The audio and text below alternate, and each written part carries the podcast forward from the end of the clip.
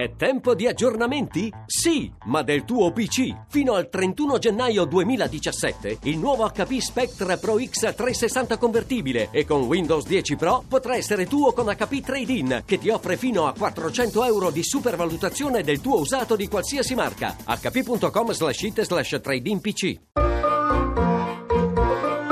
Accadde domani. Viaggio nella storia. 14 dicembre 1900, Max Planck enuncia la teoria quantistica. Oggi ho fatto una scoperta importante quanto quella di Newton.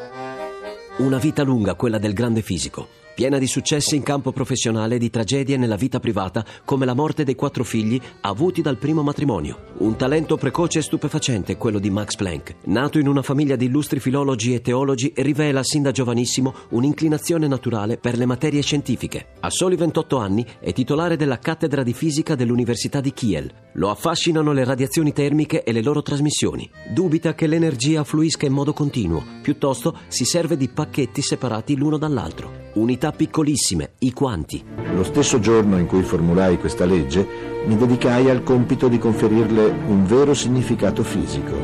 Questo problema mi condusse automaticamente allo studio delle relazioni fra entropia e probabilità, in altre parole, a seguire la linea di pensiero inaugurata da Boltzmann.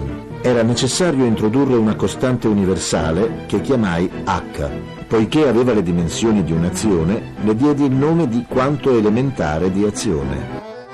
Il 14 dicembre è una data che segna l'inizio di una rivoluzione, un cambio di rotta i cui effetti si avvertono nelle nostre più moderne tecnologie. Planck enuncia la teoria dei quanti con una formula empirica. Dovranno passare molti anni perché la sua scoperta, che alcuni considerano un artificio matematico, conquisti il più ambito dei riconoscimenti. Solo nel 1918, infatti, gli viene assegnato il Nobel per la fisica im 85. Lebensjahr steht, dann empfindet man wohl Quando come me ci si ritrova all'età di 85 anni, si avverte più intensamente di prima l'esigenza di chiarire a se stessi qual è stato il corso della propria vita, di gettare uno sguardo indietro e attraverso una visione d'insieme rendere conto a se stessi e agli altri delle aspirazioni e degli obiettivi raggiunti per poi gettare un'ultima occhiata al futuro. Continua sempre i suoi studi, cercando conferme e novità. Si appassiona anche alle implicazioni filosofiche insite nel campo della ricerca scientifica, ma resta, per sempre, il padre della fisica quantistica. A domani da Daniele Monachella, in redazione Alessandra Rauti, le ricerche sono di Mimmi Micocci, alla parte tecnica Marco Mascia, la regia è di Ludovico Suppa.